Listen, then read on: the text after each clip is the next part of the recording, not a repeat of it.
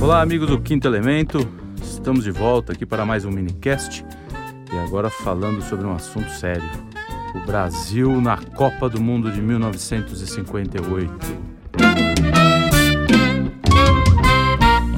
Um ano muito bacana na nossa história, quando a gente estava prestes a ver o inferno com Brasília sendo construída. Ou seja, naquela época ainda havia havia a capital no Rio de Janeiro, a proximidade com os políticos, eles tinham um pouquinho mais de vergonha na cara, né, com medo de sair na rua. Lá em Brasília, daquele nosso querido Juscelino Kubitschek, a coisa mudou um pouco, né? O plano de afastar os poderosos da população. Enfim, 1958 foi o ano em que o Papa Pio XII faleceu o grande Pio XII, responsável, um dos responsáveis, um dos mentores intelectuais do Concílio Vaticano II, considerado pelo Papa Emérito Bento XVI o herdeiro do, do, do magistério. Eles consideram um grande herdeiro do magistério de Pio XII. Então, faleceu nesse ano de 1958, deixando aberto a vaga e a espera para, pela fumacinha branca. Mais um pouquinho sobre o Papa Pio, XII. Foi ele que, durante a Segunda Guerra, acolheu os judeus na Itália. Ele publicou aí um, um, uma carta pedindo para que os, os italianos fossem contrários à perseguição aos judeus. Então, diferentemente da, da Alemanha, na Itália, praticamente 80% dos judeus que viviam lá conseguiram se salvar. Isso se deve muito graças ao, ao grande ao grande Papa Pio XII e o, as outras ordens que, que estavam lá acolheram os judeus nos monastérios, nos conventos. Então, a lembrança do Papa Pio XII neste ano de 58, um ano que também teve o autor do belíssimo Doutor Givago, Boris Pasternak, como vencedor do Prêmio Nobel de Literatura, numa época em que o Nobel não era entregue a músicos, a artistas, a vendedores de bolacha maisena, todo esse tipo de gente que não produz nada, mas que tem uma carinha é, sedutora com viés ideológico muito bem definido, como nós sabemos. Mas vamos falar do que interessa: Copa do Mundo, futebol. Esse assunto agora está em voga. Estamos prestes a, a, a ter a, a final. A Argentina se classificou ontem. Hoje temos França e Marrocos disputando a, a vaga para a final.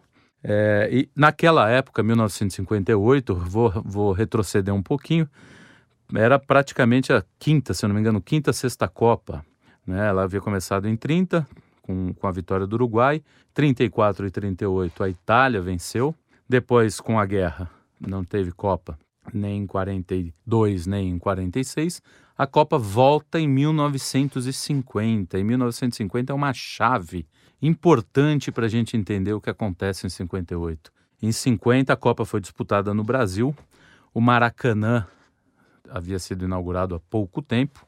E, o, o, e a seleção brasileira, o futebol ainda estava engatinhando aqui, mas já havia conquistado as massas, né? Com Leônidas da Silva, alguns outros jogadores que, que marcaram a época. O grande Leônidas, considerado o diamante negro, quer dizer, o, o, o negro, o pobre, é, adotou o futebol aqui. No começo havia algum, alguns problemas, alguns clubes não aceitavam, mas não tinha como deixar de fora o, o talento que essa gente tem. O porte físico, a, a capacidade de improvisação, enfim. E acabaram tendo que ceder. E aí, quando os negros entram, negros e pobres, né, que jogavam muitas vezes com bola de meia, com tampinha de garrafa, em chão batido, em ladeira, enfim. E aí o futebol brasileiro começou a crescer, os times começaram a, a angariar muito, muita simpatia das pessoas. Em São Paulo, nós temos aqui o, Santos, São Paulo, Corinthians, Palmeiras, no Rio também. Enfim, todo o Brasil, o, o, o futebol começou a, a, se espalhar. E lá em 50 a gente tem a final, o Brasil perde para o Uruguai, até hoje considerado recorde de público no Maracanã, mais de 200 mil pessoas viram o Maracanaço, a derrota do Brasil, que saiu ganhando e tomou dois gols, um de Didia, o segundo foi do Didia, o primeiro eu me esqueci, mas eu sabia o nome do rapaz. Enfim. E lá um menino, um garotinho que acompanhou o jogo com seu pai, um tal de Edson, viu o pai triste porque o pai havia sido jogador também, então ele viu aquele pai chorando. Quer dizer, foi realmente uma comoção no Brasil. É, o futebol, aliás, é um, é um, um instrumento para entender a nossa, a nossa, o nosso ethos enquanto país. Acho bonito falar assim. Mas é, ele é, não tem como deixar de fora essa galera que quer resgatar a alta cultura, às vezes esquece que é, não basta a alta cultura, é preciso dialogar com todas as culturas, a média e a baixa, sobretudo. E o futebol é fundamental. Então, e esse rapazinho, o Edson, ele viu o pai chorando e prometeu para o pai que ele ia jogar bola e que ele ia ganhar uma Copa para o pai. Né? Então, aí depois tivemos quatro anos, em quatro anos foi a Copa, a Copa ocorreu na Suíça, Uh, na Copa de 54 teve o esquadrão húngaro com Puskas, Coxes. Era um timaço que meteu 8 a 3 na Alemanha na, na fase classificatória, mas perdeu a final para a própria Alemanha por 3 a 2. É, se vocês procurarem alguns registros da época, vocês vão ver que o futebol era um pouco diferente do que é hoje, bem mais tranquilo. Parece que você está vendo um jogo em câmera lenta. O que não, o, o que para a época era o que havia de mais, de mais avançado, né? Passa-se quatro anos e nós vamos para a Suécia. A Suécia é a primeira, a Copa da Suécia é a primeira a ser televisionada. É, até então não, não, havia registro de televisão. Mas isso na Europa, aqui no Brasil continuava o, a magia do rádio transmitindo o jogo. Fatos interessantes daquele ano é que o Fidel Castro preparava a sua, a sua tomada de Cuba, né? Uh, Charles de Gaulle havia, se eu não me engano, ele, ele, renunciou, mas era, foi um ano bastante agitado politicamente né, no mundo. E, e, e o Brasil saiu daqui é, desacreditado, né? Naquela época, o, depois da derrota em 50 e 54, perde, perdendo para a Suíça também por 4 a 2, é, embora o futebol estivesse aqui dando muita alegria, Uh, lá fora a gente tinha. Foi, foi nessa época que o Nelson Rodrigues cunhou o termo complexo do vira-lata, né? Então a gente não tinha, não acreditava muito, ele mesmo não acreditava muito que o Brasil pudesse chegar lá fora e, e ir bem, né? E, e, e, ganhar uma Copa, era aquela coisa, a gente chega lá e, e, treme, né? Diante dos, dos estrangeiros, sobretudo do futebol europeu, que era um futebol bastante físico, bastante forte. A gente com, essa, com a nossa ginga não, não não prestava muito atenção. É mais ou menos o que você ouve dizer hoje das equipes africanas, né? Elas vêm meio sem responsabilidade, fazem aquele futebol meio, meio irresponsável e, e acabam, e acabam perdendo no máximo nas quartas de final.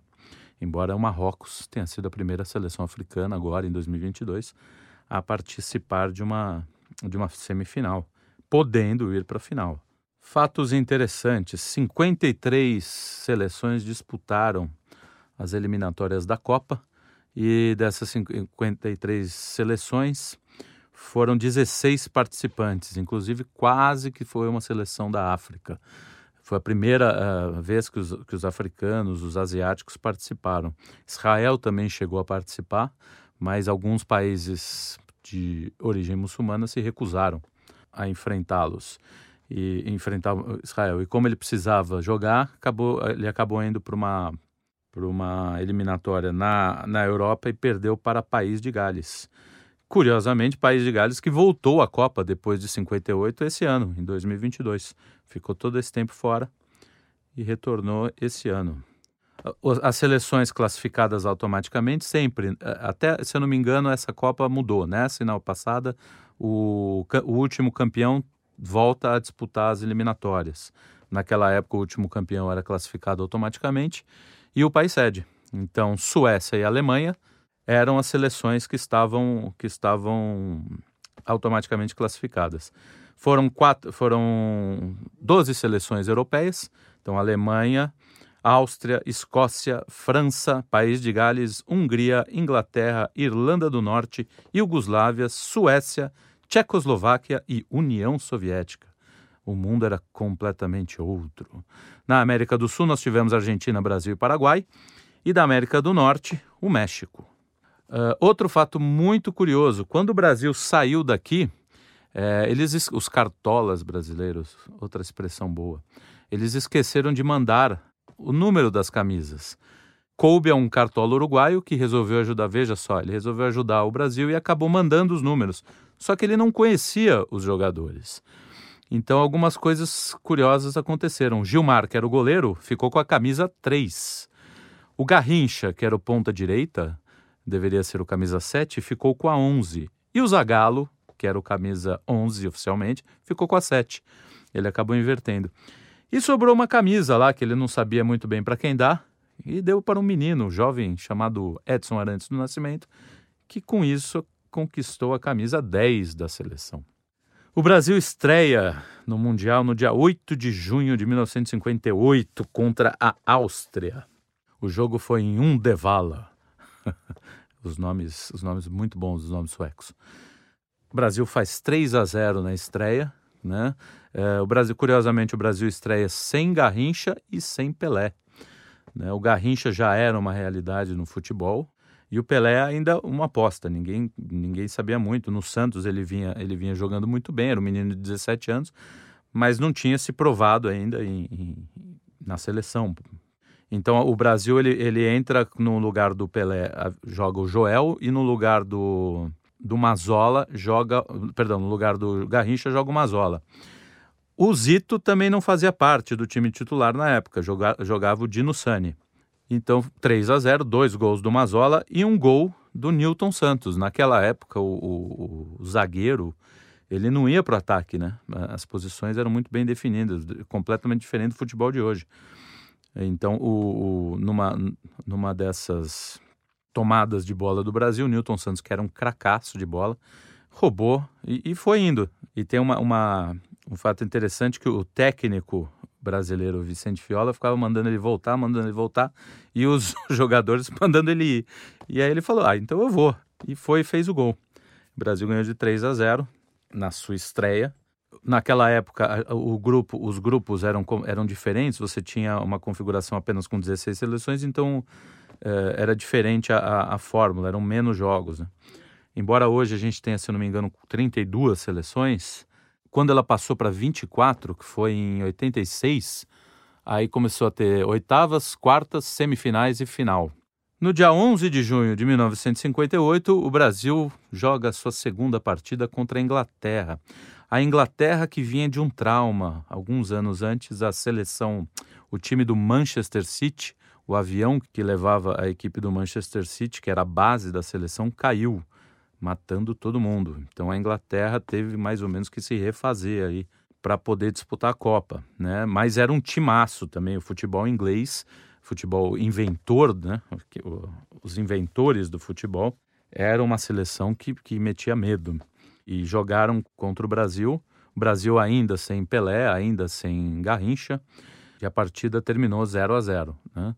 Foi um jogo, foi um jogo bastante disputado, bastante pegado. O time inglês é um time que descia a botina e inclusive foi um dos argumentos que o preparador físico da seleção Paulo Amaral utilizou para não não botar o Garrincha. Ele disse para o Fiola: "Você quer o Garrincha para o jogo contra a Inglaterra ou você quer o Garrincha para o resto da Copa?" E o Fiola falou: ah, "Acho que eu prefiro o Garrincha para a Copa." E aí ele não jogou.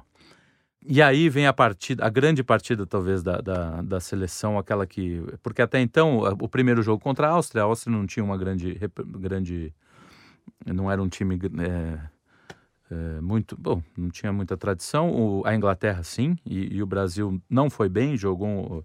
teve muita dificuldade com os ingleses. E aí acontecem as, as, as alterações. Então sai o Dino Sani o Zito. Zito, que é o parceiro do Didi, né? Durante muito tempo eles jogaram juntos e fizeram, fizeram chover por onde passaram. E, e Garrincha e o Pelé. O Pelé entra junto para formar o ataque. Naquela época era interessante que o, o Brasil jogava mais ou menos no que seria um, um 3-2-5, 4-2-4, com quatro, quatro zagueiros dois jogadores no meio e quatro no ataque, variando isso. Às vezes o Didi avançava e aí o Brasil ficava só com um time com Didi, Garrincha, Vavá, Pelé e Zagallo no ataque. Era um timinho, um time encardido. E o Brasil vai enfrentar a União Soviética. a União Soviética, que tem toda aquela. Né, é, naquela época, o, o, o, comunismo, a cortina de ferro, a União Soviética não, não, tinha, não tinha muita abertura, então não se conhecia direito como é que eles, como é que eles trabalhavam. E conta, o, o Vavá conta que assim eles, eles ficavam num hotel próximo e todo dia de manhã tinha um russo correndo.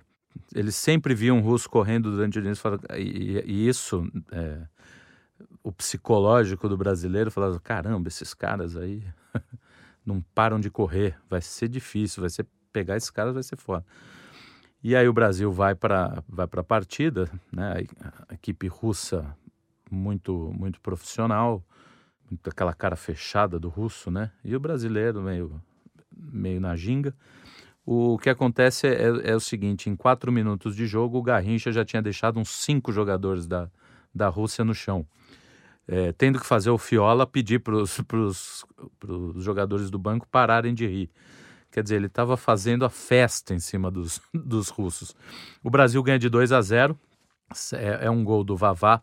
Se eu não me engano, são dois gols do Vavá. Agora me foge. Mas no, o, mas no segundo gol ele, ele acaba se machucando e não joga e não vai jogar o outro jogo. Que, que aí são as quartas de final contra País de Gales. Tem uma, tem uma, uma história que quem conta é o Chico Anísio, que depois do jogo houve uma, uma, uma, uma, uma cerimônia, uma solenidade lá entre as seleções brasileira e soviética, todos os jogadores perfilados, e um, um, um dos russos sai da, da formação e agarra o Garrincha. E os tradutores dizem que ele disse assim: hoje eu falei que eu segurava ele. Quer dizer, o, o, Garrincha conseguiu romper até com aquela sisudez do, do russo, do soviético, no caso. Nas quartas de final, o Brasil pegou o País de Gales, País de Gales né, da, do, do, Reino Unido ali. Também enfrentou um jogo muito difícil, sem o Vavá. O Mazola entrou no lugar do Vavá. E, e aí acontece o primeiro gol na história das Copas do rapazinho chamado Pelé. Ele dá uma meia puxeta e, e faz o gol da, da classificação. É interessante quem quiser pesquisar, ver as, as narrações. As narrações eram muito sóbrias, inclusive dos locutores brasileiros. E o, o, primeiro gol do Pelé, narrado pelo Pedro Luiz, é muito legal. Faz uma de puxeta para o corpo de Diniz, de cabeça para Pelé, Pelé tem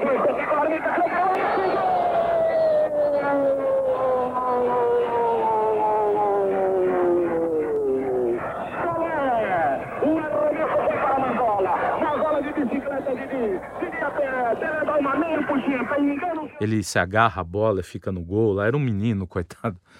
Então ele faz o faz 1 a 0, o Brasil se classifica para a semifinal. Na semifinal ele vai enfrentar poderosa seleção francesa que vinha acabando com os adversários. Para se ter uma ideia, o, o, artilheiro daquela Copa é o Fontaine, da, da França, com 13 gols. Efeito de comparação, a Copa atual, a equipe que mais fez gols é a Inglaterra, com 13 também. Quer dizer, um jogador apenas da França fez o mesmo número de gols da Inglaterra na Copa toda, nessa Copa toda. Uh, até hoje é o recorde né, de, como artilheiro, não, não foi superado ainda. Até pouco tempo atrás, o Close, era, aliás, o Ronaldo era o maior artilheiro das Copas com 14, e o que foi passado pelo Close, se eu não me engano, tem 15. Quer dizer, imagina, calculem a dificuldade que era marcar 13 gols numa Copa. E o time francês era um timaço de bola. O Brasil entrou com muito medo. Foi um jogo difícil que acabou com um placar bem apertado de 5 a 2 para o Brasil. Nesse jogo, o Pelé fez três gols, três golaços, né? É, bem ao estilo. E aí, na, aí naquela, naquele momento, o, o, o homem já havia conquistado tudo, né? o, o Brasil, enfim.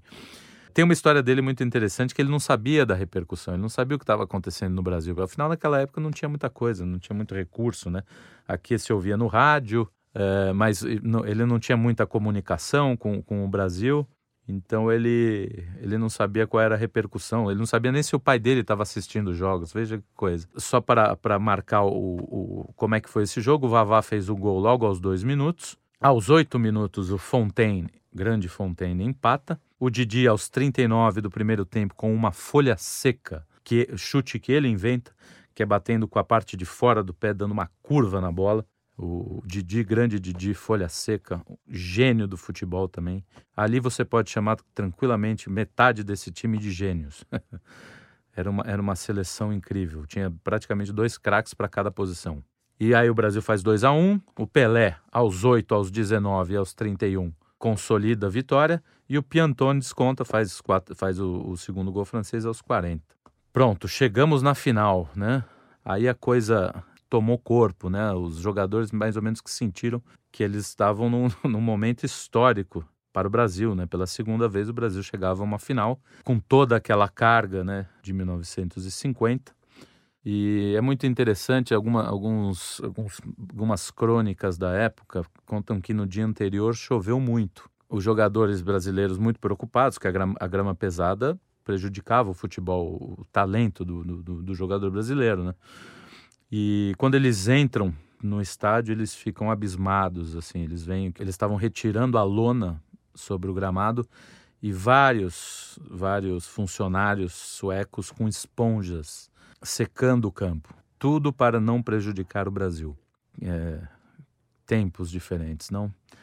Outra, outra curiosidade dessa, dessa Copa é que o Brasil até então ele havia substituído a camiseta branca pela amarela perdeu em 50. A superstição nunca pode ser deixada de fora no futebol. Ela é parte integrante do futebol. Não presta para nenhuma outra área, mas no futebol é importante. Eu me lembro que quando o Corinthians foi campeão da Libertadores, se eu não tivesse usado a mesma cueca branca, eu tenho certeza que o Corinthians não teria ganho. Isso é fundamental. A superstição é, faz parte do futebol. Então o Brasil havia trocado a camiseta branca pela camiseta amarela, só que não havia uma segunda camiseta. E os suecos jogavam de amarelo. Aí eles pensaram: branca, não, não vamos a branca, vamos de azul. E, e aí fizeram uma, tiveram que comprar a, a camiseta, os escudos foram costurados e o Brasil entrou de azul pela primeira vez na final da Copa do Mundo. E aí os jogadores, mais uma vez, falando: Poxa vida, estamos de, de, de amarelo, estávamos ganhando, agora o azul, tudo aquilo uh, interferia, né, no, ia, podia estragar a, a, a, vitória do Brasil. E a, a final é disputada no dia 29 de junho de 1958, no estádio Rassunda, em Estocolmo. É, até hoje, é, até hoje não sei, é, mas até há pouco tempo era o recorde de público no, num jogo de futebol ainda era o de Brasil e Suécia. Haviam outros públicos maiores, mas para shows. E aí o Brasil entra na sua escalação com Gilmar, Djalma, Gilmar era o goleiro do Corinthians, depois foi para o Santos, um dos maiores goleiros do Brasil. Djalma Santos, que substituiu o Desorde, que veio jogando todos os jogos, mas se machucou no final e acabou cedendo o não jogou a final apenas, ou seja, Desord merece todo o crédito pela, pela conquista também. Entra, então o Djalma Santos entra no lugar dele, os zagueiros Bellini e Orlando e o nosso lateral esquerdo, grande Newton Santos. No meio-campo, Zito e Didi, Garrincha, Vavá, Pelé e Zagallo. E o nosso técnico, como já comentei, o Vicente Feola. A partida começa e o Lindholm, Lindholm, aos quatro minutos de jogo, faz 1 a 0. Aí vocês imaginam, calculem como é que, o, como é que fica o espírito do jogador, né? Do jogador naquele, naquele momento. E aí é interessante porque o, Gar, o perdão, o Didi, no futebol há muita, há, muita, há muita simbologia, por isso que o futebol é uma coisa muito interessante de ser estudada. A bola entra no gol, quem é que vai buscar a bola dentro do gol, né? Você, você, é muito comum a gente ver, por exemplo, quando o time está perdendo de mais de um gol, mais de dois gols e precisa virar, enfim, eles mesmos correm atrás da bola, né? Mas quando faz o gol, a bola fica lá dentro. E alguém do time, do time que tomou o gol, que tem que retirar isso. É, uma, é um peso gigantesco. E o Didi, como grande líder da seleção, ele entra dentro do gol, pega a bola e vem muito calmamente até o meio-campo falando com os jogadores: olha, o Botafogo esteve aqui, há menos de dois meses e, e deu um olé nesse time aí. Eles não são, não são de nada. Vamos para cima. E é o que acontece. O Brasil se enche de garra, de força com o Didi.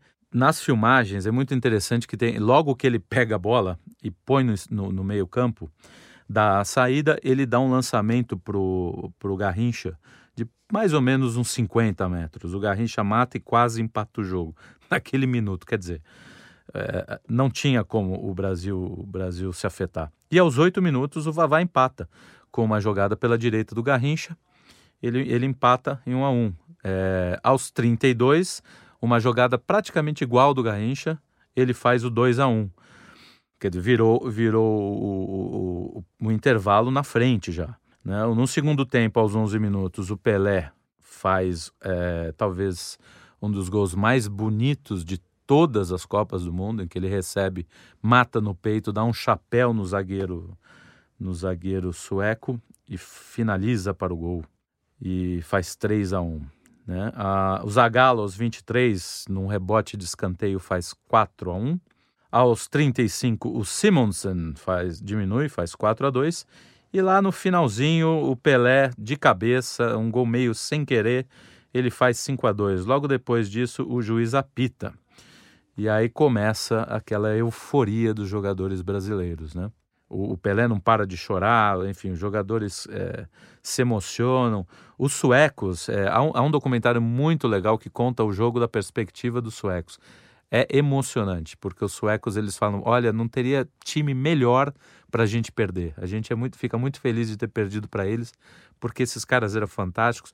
Tanto que eles não ficaram tristes. Eles falaram assim: quando a gente viu o, a alegria dos jogadores brasileiros, eles não conseguiram ficar tristes. Eles ficaram muito felizes pelos brasileiros. Claro que eles não gostaram de ter perdido, mas aquilo foi, aquilo acabou contagiando, inclusive o público todo.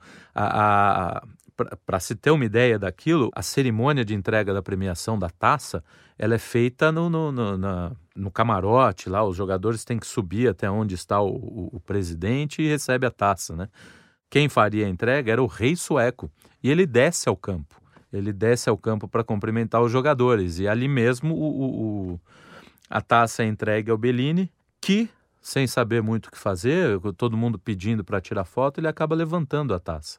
Até então não era costume se levantar a taça.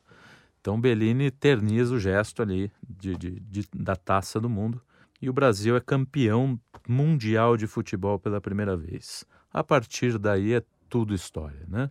Em 62 a gente é bicampeão, em 70 é tri, 94 é tetra e em 2002 é penta, né? O, o futebol brasileiro, ao contrário do que o Brasil, do que é o Brasil, é um país do passado, não do futuro. Uh, é impossível você ignorar o, o, a maravilha que foi o futebol brasileiro e o quanto esse futebol encantou o mundo inteiro, né? Até pouco tempo, né? Você pega a, a época do, do, do, Ronaldinho, dos dois Ronaldinhos, o futebol brasileiro é um negócio, um negócio realmente a ser estudado a sério. Não é para brincalhões como a nossa imprensa esportiva, por exemplo que tende a colocar, enfiar política rasteira em tudo. É, e nasce aí, né? Nasce nessa Copa, junto com o Pelé, né? O Brasil é campeão e, e, e surge o Pelé. O Pelé também, não, não, não é preciso falar muito, né? Pelé que está fraquinho, está doente, mas é talvez a, uma das, um dos grandes e, e heróis brasileiros. A gente não pode. É evidente que o heroísmo não se faz só no esporte, mas o esporte no Brasil é uma ferramenta de, de, de ascensão social. A gente não pode esquecer o, a quantidade de problemas que esse país tem. É claro que o futebol acaba, acaba sendo afetado por isso. O esporte em si acaba sendo afetado. Um país não se faz só de alta cultura, mas se faz de, de um diálogo entre as culturas, né? Infelizmente, no Brasil, tudo é jogado praticamente no córrego mais próximo, né? Então a gente acaba não dando valor às coisas grandes que o país tem, assim como a gente esqueceu a nossa história colonial, os, os nossos heróis da independência, a gente também tende a esquecer que o futebol brasileiro já proporcionou para o mundo, né?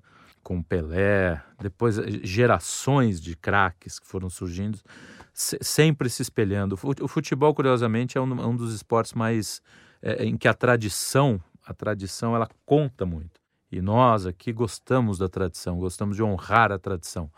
Infelizmente, atualmente, o, o parece que o jogador brasileiro está mais interessado em fazer penteado e tatuagem, né? e não jogar bola, que é um reflexo da, da, dessa decadência cultural. Né?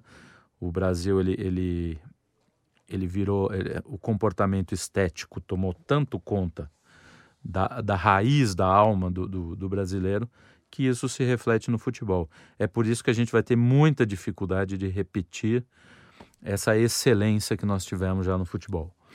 Porque naquela época os sujeitos eles estavam preocupados em jogar bola. O Garrincha, que talvez seja o grande, o grande símbolo dessa época, ele não estava nem um pouco preocupado em contra quem ele ia jogar. Ele queria jogar bola, tanto que ele chamava todo mundo lá na Europa de João né? E todo e, e, tem uma coisa muito legal que ele toda vez que ele entrava no campo contra um time, a Inglaterra, por exemplo, para ele era uma madureira, porque o uniforme era parecido. Então ele sempre comparava o uniforme do time adversário com algum time que ele jogava contra. Então ele não estava dando a menor bola para quem era o, o adversário. O, negócio dele era jogar bola e tomar cachaça. Né? Tem algumas histórias legais dele, né, que são, são meio lendas, né, que, no, que na Suécia ele compra um rádio e ele e aí alguém chega para ele e diz assim: "Ô oh, mas você vai levar esse rádio pro Brasil?" Ele só fala sueco. Que na verdade ele que trollou o cara, né? Ele disse assim: "Ó, oh, você não quer comprar? Eu não vou levar pro Brasil porque esse rádio aqui só fala sueco." E o cara compra o rádio dele. É, era um gozador, o Garrincha também era uma figura incrível. É, na minha modestíssima opinião, existe, existem no futebol Pelé e Garrincha e todo o resto. É, o Maradona chega um pouquinho perto, porque o Maradona também foi um monstro jogando bola. Fora de campo, enfim. Mas jogando bola não dá para não dá para deixar de fora. Hoje a gente vê o Cristiano Ronaldo, que é aquele, aquele jogador moldado, né? De muito treino, com muita raça. E o Messi, que lembra um pouco desse, desse passado do improviso, do talento nato, assim, da, a bola gruda no pé.